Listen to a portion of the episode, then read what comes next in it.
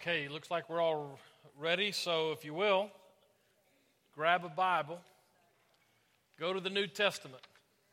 Actually, I'll, I'll zero in a little more than that, but we're going to be in the Gospels, all four of the Gospels, before the night's over. I usually try not to do hop, skip, and jump kind of Bible study where we're all over the place and we don't zero in anywhere.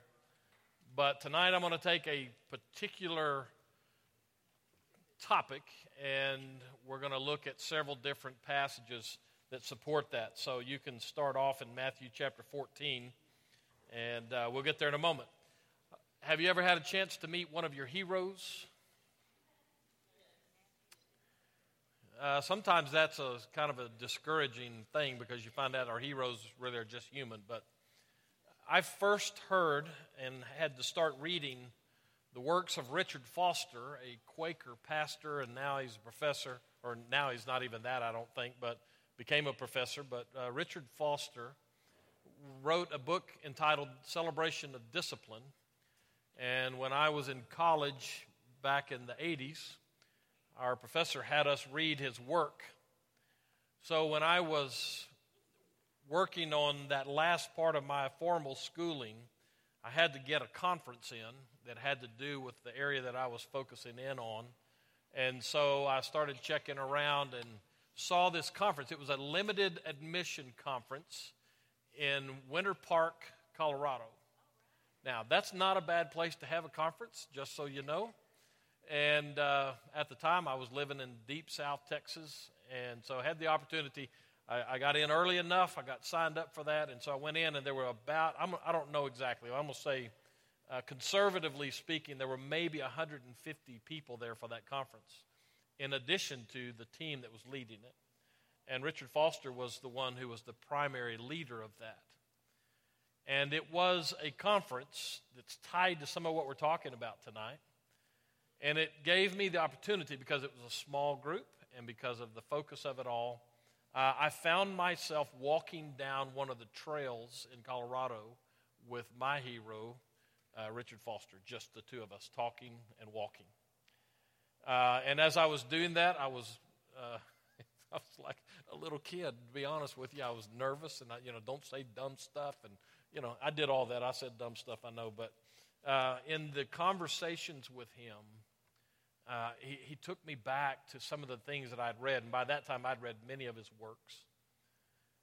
And I began to sense from him that there was more to him than meets the eye there was more to him than meets the written page. Uh, there was this deep sense of, of Christian love, but wisdom, and it was just an amazing experience. And, and about that time, not long after that, uh, I got one of his books. It was newer that was out. And in that, he talked about one of the, um, one of the experiences of his own life in prayer. And he wrote this. Well, I'm not sure when he wrote it, but the, what he wrote about was an incident that was part of his life that occurred while he was in Great Britain. He was going to do a conference there. And while he was there, the uh, terror attacks of 9 11 occurred. And so he was away from the United States, and yet he had people who were in that area, and he was certain that many of his friends were probably killed in, in the process, but he was where he couldn't get to anything. And so what he did with that is he, he just he couldn't fly anywhere because, you know, they shut down all the flights. And so he just uh, had a friend of his take him as far as he could with the road, and then he started walking back into some of the uh, outlying countryside in Great Britain, working his way towards, uh, I believe it was Cuthbert's Cave, which has a long uh, history in church. And his intent was to go as far back up in there as he could and get as alone as he possibly could. And he said, as he got back into that area, he started rehearsing these questions with God How, how could this happen? What about my people? And where do we go from here? And the point of that is that he went as far as he could to be as alone as he could so that it just he and God could get down to business with some of those questions that he had. So, how hard are you willing to work to get alone with God?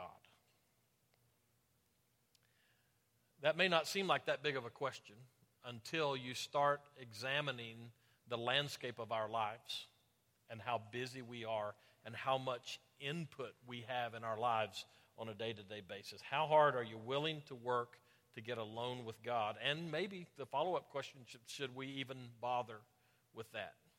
And with that, I say, welcome back to Praying with Jesus. We have now gone through the model prayer as Luke lays it out. Jesus has taught us something about prayer and how to do it. But now I want us to pick up on Jesus in the practice of prayer. It's now not what he says. We'll get back to that because I'll ultimately take us through many of the prayers that we find of Jesus in the Gospels, and we'll camp out in the latter part of John's Gospel as we look at how Jesus prayed. But we'll get to all of that. But for tonight, I want us to look not at the content of his prayer so much as the practice of it. So we're going to be in a couple of different places. Um, here's the way I want to say it tonight. I titled this message Solitary Refinement. Um, I have a grandson. I've told you about him. My wife tells me I'm not talking about my granddaughter enough. But see, she's perfect, and my grandson's a problem. So uh, it's easier to talk about him. Lauren, our daughter, was telling us about having to put Declan in timeout. Now, y'all know what timeout is? Okay, we didn't do timeout at my house. At my house, timeout was you're through living and now your time's up. That's how we call it. Not, but I guess the uh, you know modern child rearing stuff, we we opt for timeout, and so my grandson gets pushed into timeout from time to time because he's just like his mama is. And uh, so she was talking about some things that happened at, at uh, home where she he was just misbehaving him. She put him in the corner. Is that where he started laughing at her, Teresa? Is that yeah? So apparently it's not working with that boy. But why do we put children in timeout? What's the intent? Give, give them time to think about what's going on. What else? I heard something else. To get their attention? What did y'all say? Discipline. Okay, that's the word I uh, was thinking. But it's only discipline if it works, right? So if you put a kid in timeout and he doesn't change his behavior, uh, that's just solitary confinement. But I want us to talk about prayer as a step of solitary refinement. So look with me, if you will, to these three different passages. I already told you Matthew chapter 14. And then you can uh, you know, put a, uh, one of your pieces of paper or something there, and then l- turn over to Luke chapter 5 and also Luke chapter 6. And then eventually we'll be in Mark and also John because I didn't want to leave any of these gospel guys out tonight. So, um, so let me just say while you're getting to Matthew 14 or Luke 5 or Luke 6, uh, let me just say this could be a little bit awkward tonight, and I don't mind telling you that. The reason I say this could be a little bit awkward is because the kind of prayer now that Jesus models for us uh, does not fit into our nice, neat little uh, formulaic kind of praying. I know that I've done this in here before. One of the ways that we were taught to pray when I was younger was the, the, the letters A, C, T, S. Adoration, you finish for me. Adoration, confession, thanksgiving, supplication. Okay? So here's the question for you Where does listening come in in that formula? And so part of my concern is that we've trained up generations of Christian people who believe that prayer is all talking. So, my question is again, how hard are you willing to work to get alone with God in prayer or for prayer, if we want to say it that way? So this might get a little bit awkward as we go forward. I'm just going to say that's not a bad formula. I'm not suggesting we throw it out, but I am suggest I'm not suggesting I'm accusing it of being uh, incomplete. It doesn't give us a full picture of what balanced prayer needs to look like. So, uh, I'll just add to that before we jump into these texts. Our society loves to fill space with noise. You, uh, I remember as a kid growing up, we had FM and AM radio, and that was it. You remember having to search? I'm looking at it here, and most of y'all are at least my age. So, uh, you remember having to search for a radio channel? But you know now our cars come in, so you don't have to search. You just have to hit one button, and it'll take you to the kind of music you want, or talk radio, or whatever it happens to be. We have more. I, I, Teresa and I wanted to watch the Astros last night because I'm an Astros fan, and uh, so one of the TVs we, we got one of those HD antennas right so that we could get local programming, and on that particular one, it didn't get the channel that the game was on. And so I sat in while she was unpacking her bags and all that stuff having been gone. And, and so I, I started the process where it scans all of the channels out there. Do you know how many channels get picked up with an HD TV? 7,000. I don't, I don't, it was, it was a bunch. We just love to put all kinds of stuff out there to fill the space with noise. How are we going to hear from God? if we don't intentionally do whatever we have to do to step into a mode of prayer that says, I'm going to listen. Which brings us to this solitary refinement kind of thing. What solitary refinement is in prayer is essentially just say that we need to create a space for listening. We need to create a space in our lives where we are insulated, and I'm going to use this word a lot tonight, where we are isolated from all of the other stuff that's out there. That retreat or conference that I was talking about with Richard Foster was one that was geared towards silence. And it fit the, the studies that I was doing, and of course, I had to go and I had to write all kinds of papers and all that kind of stuff based on that. But I chose that one because of what we're talking about here tonight. We are so programmed when it comes to prayer to fill the space. Now, I'm not, please don't misunderstand me. I'm not, I'm not uh, beating up on what we do at all. Okay, I'm good with it. Uh, so this is not, it's just an example of what I'm talking about.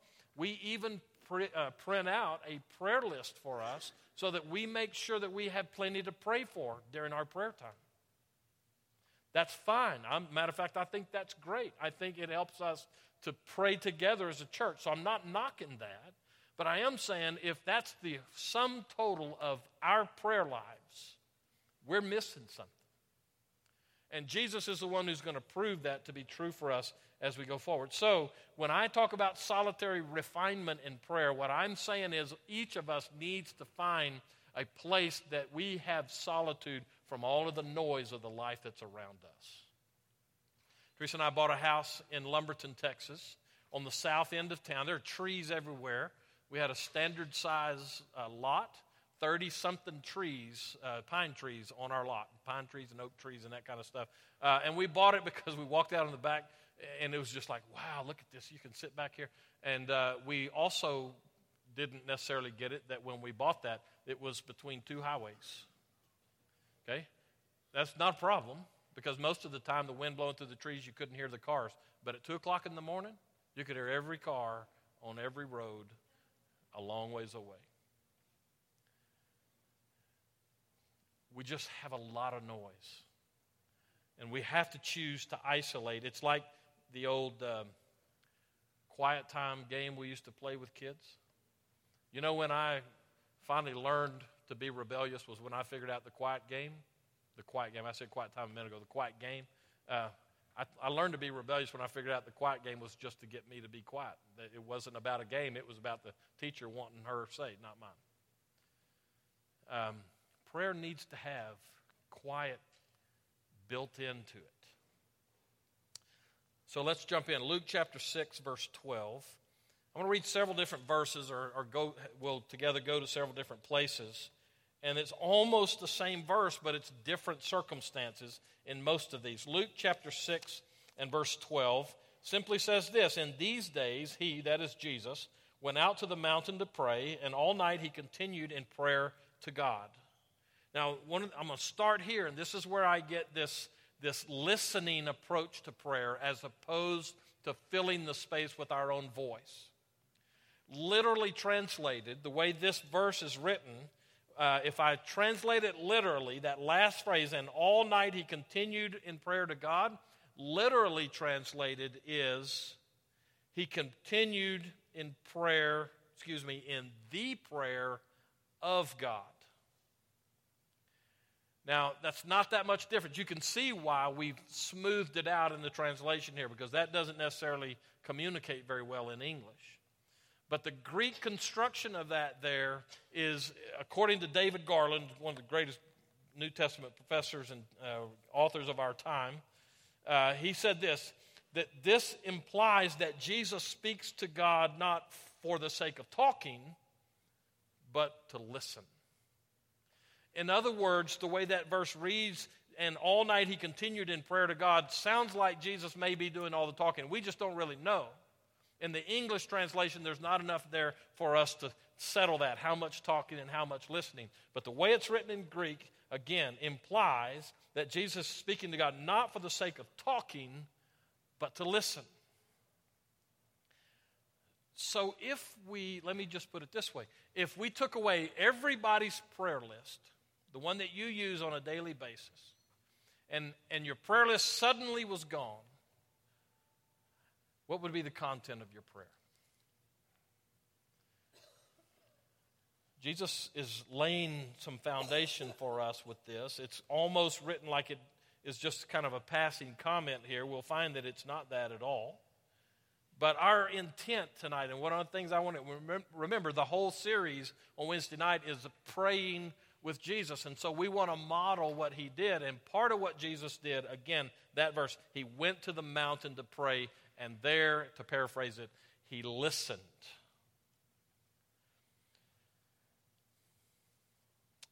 That's solitary refinement. Can you go and pray and come away the same person you were when you started? That's the need for refinement. So let's do this. When should we pray like this?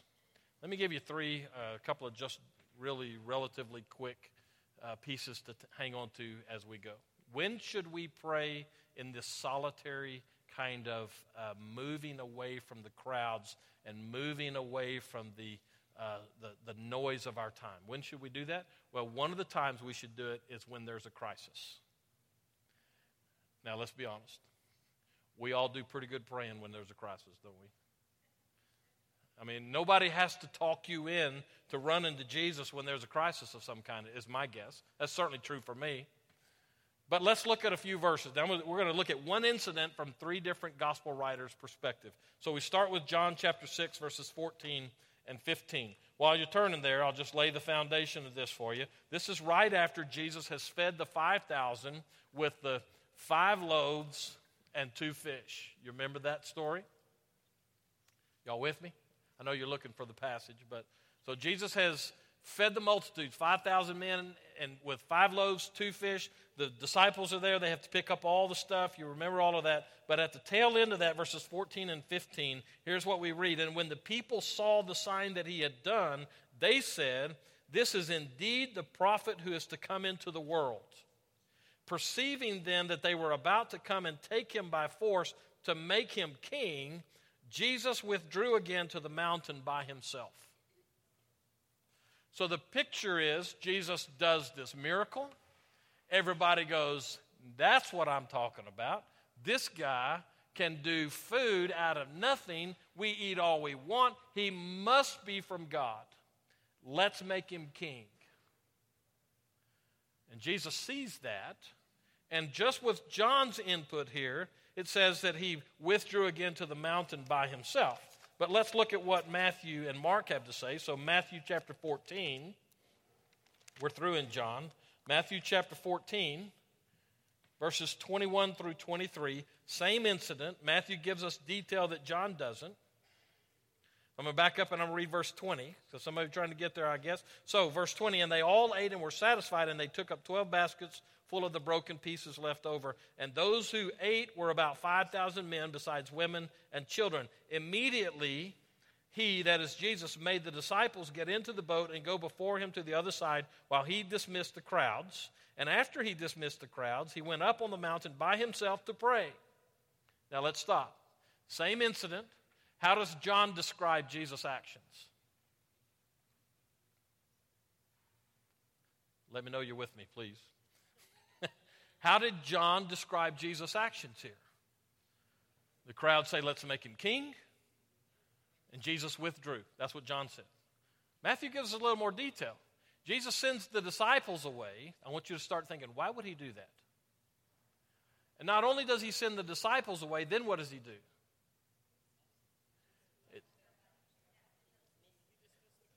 He dismissed the crowd, verse 23, and after he had dismissed the crowds, he went up on the mountain. John told us that. But Matthew says, by himself to pray. Why did he do that? Why did he dismiss the crowds? And why did he go up by himself to pray? We're not through yet. Mark chapter 6. Mark chapter 6, same incident. We draw all the way back into verse 45. And I'll pick up reading right there. Mark 6, verse 45. And immediately he made his disciples get into the boat and go before him to the other side to Bethsaida while he dismissed the crowd. So far, so good, right? And after he had taken leave of them, he went up on the mountain to pray. One word question for you why? I can't, I can't understand you. I'm sorry. He what? To be alone with God. Why was. Go ahead. He needed to be recharged. Nothing like a crowd to suck your energy right out of you, right? I think there's a little more to it. I think those are true. As a matter of fact, we're going to find that's part of Jesus' pattern, right? But, but also, why did he send his disciples away? Because he puts them in boats. And there's another miracle on the tail end of this we're not going to get to tonight. But some would say he put them in the boat so that he could set up the miracle that would happen of him coming across the water to them, right? I, here's what I think I think it may well be that Jesus and his disciples were going through another one of those temptations like the one Satan gave him in Matthew chapter 4 at the beginning of his ministry. You remember that? Where Satan comes at him and says, Hey, you know what? Let's just cut to the chase. You jump off of the temple, the angels will get you, and everybody will know who you are, and it'll all be a done deal. The temptation to a shortcut to accomplish what God had tried or was, was doing with him. So this crowd now, for the first time, sees Jesus in a light that is pretty close to being right. And they're ready to make him king. But they want to make him king politically. Jesus didn't come for the political side of it, he came for the spiritual side of it, for the kingdom of God side of it. And this would have been a shortcut that would have taken them actually way off course of what God had done. And I happen to, I could be wrong. This is just me. We're just kind of, you know, talking about it together. But I think his disciples may well have been playing into that, going, oh, yeah, oh, yeah, let's make him king because I'm with him. Right? What better way to get to move into the palace than if your best friend gets made king? And so Jesus sees that, I believe. And so he sends them off, and he sends the crowd off, which effectively kills the whole uh, euphoria thing. And then he coming off of that steps out of that. And it's a, it's a telling thing that he isolates himself with God. And he goes at that time. That's a crisis in his ministry. And he goes and he spends the night with God in prayer. That hits us, I think, uh, that when we recognize that we're in a crisis, and we know that we need to go to pray. I, will just tell you, when mom told me that uh, her cancer had spread, we found that out as we pulled or we sat in her living room last Thursday. That's when the word came that it was really spread.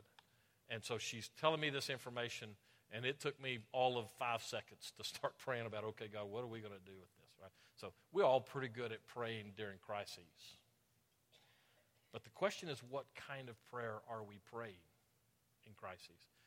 I tend to fill the space with panic sounding prayers. God, you got to do something.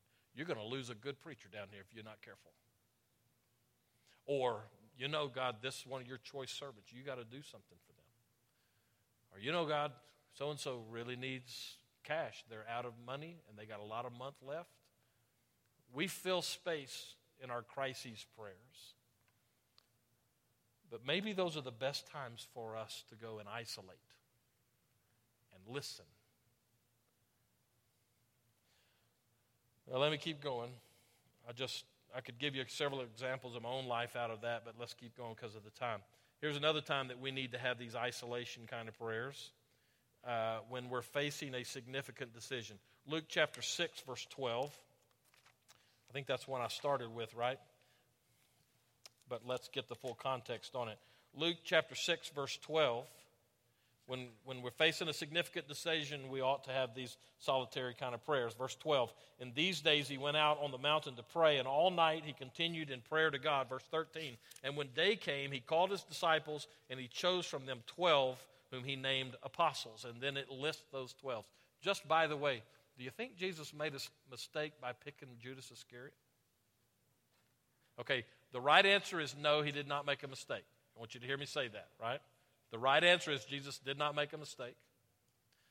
But on a human level, on an organizational level, if that was a church and they were picking staff members, somebody down the road would have said that was a mistake. We picked the wrong staff member. So, how did Jesus come to pick those 12? It says right there.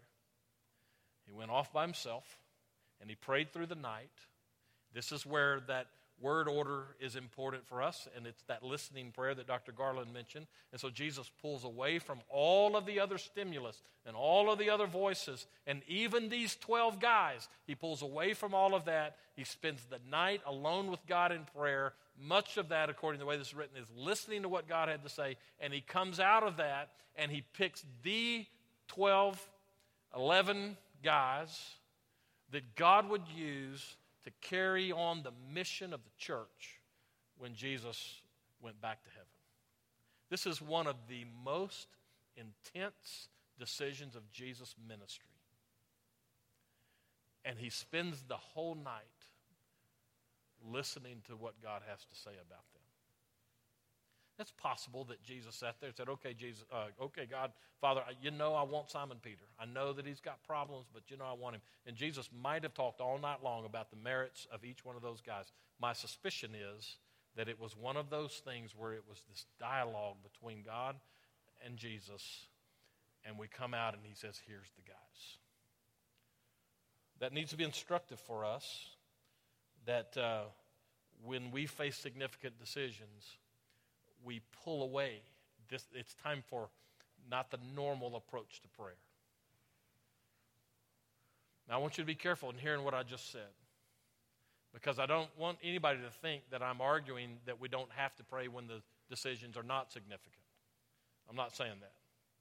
I, I would go so far as to say every decision is more significant than we think because we don't know what's happening tomorrow and what happens with that decision that leads to other things. So I'm not saying that those are not significant, but there are times that we know that this is a big decision. We have to decide what to do. Teresa and I are going through that. My brother and I are going through that now with my mom and my dad. What are we going to do with this? You know what? I figured out I don't know the future.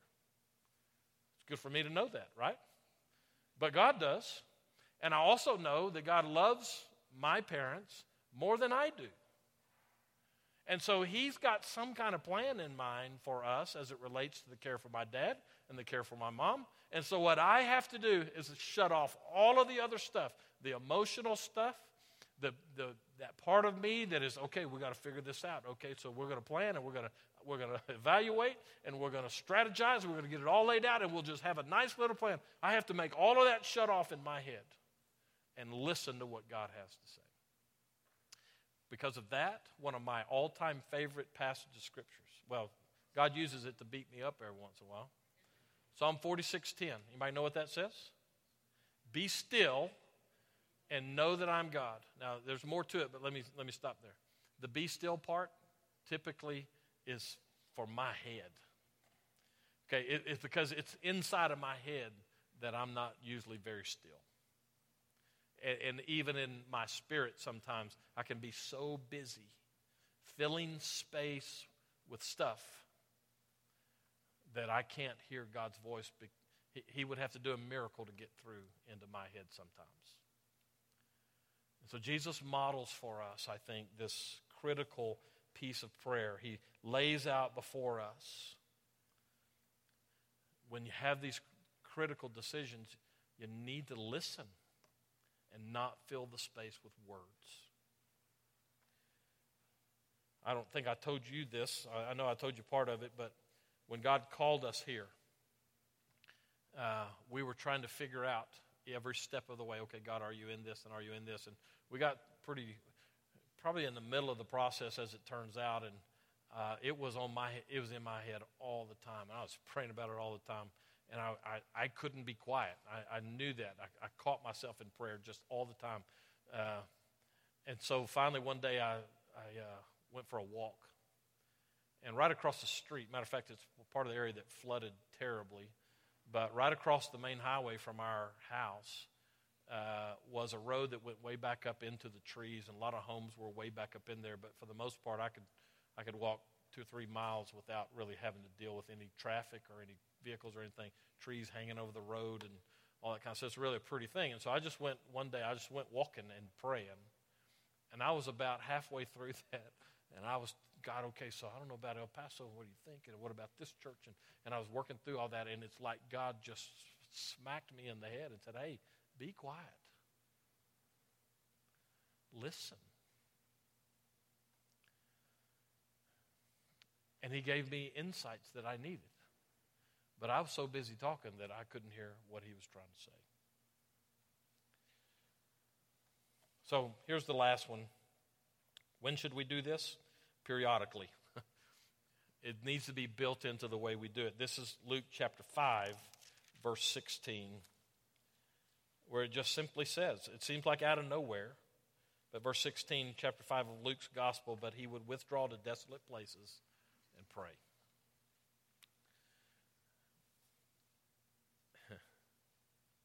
Every morning, or almost every morning, from 8 to 10. Um, I go to uh, the study, pastor's study here, and I try to get with the Lord to do sermon preparation. Because um, I know, and, and Gail and I talked before I even got here, I said I want to block off those two hours every day. Because I know that we all are busy and pastor's life is busy. And if I don't block off time to do sermon preparation, I won't have it. And we'll be winging it when it comes to sermons. And nobody benefits from that. But here's the problem with that two hour block it would be easy for me to count that as my time listening to God for my own personal life. But it's sermon preparation time. I'm trying to listen to God for church life at that point. So, one of the things that I've learned is that I have to pull off every once in a while. Uh, one of my mentors early on said, if you don't learn, as a pastor, if you don't learn to come apart, you're going to come apart. And there's wisdom in that.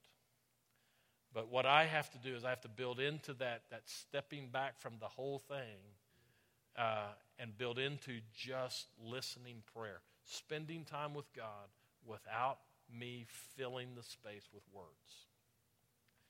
Here's what you're going to find, and we may talk about this some more going forward, maybe not in these studies, but in a different kind. Uh, when you decide to stop and stop filling the space with noise, you'll be surprised at how little things make a lot of noise. My house in Lumberton, I regularly got up really early to do my time with the Lord. Uh, and we had a clock. Teresa had a clock. This was a demon clock. because when I was trying to be quiet and listen to God, I heard this. You'd be surprised at how many clocks like that you have in your house when you start trying to pray and be quiet. And they get loud in those times. And Satan will see to it that there will be people that will interrupt your schedule. And you'll get phone calls, and you're, if, that, if that stuff doesn't happen inside your head, you'll be thinking about all the things you need to do today rather than listening to God. Be still and know that I'm God. So Jesus teaches us by example that we need to pull apart every once in a while. We need to come apart from all of the madness and listen. I hope you'll do that. I hope that you'll build that into your daily schedule. Thank you. You're dismissed.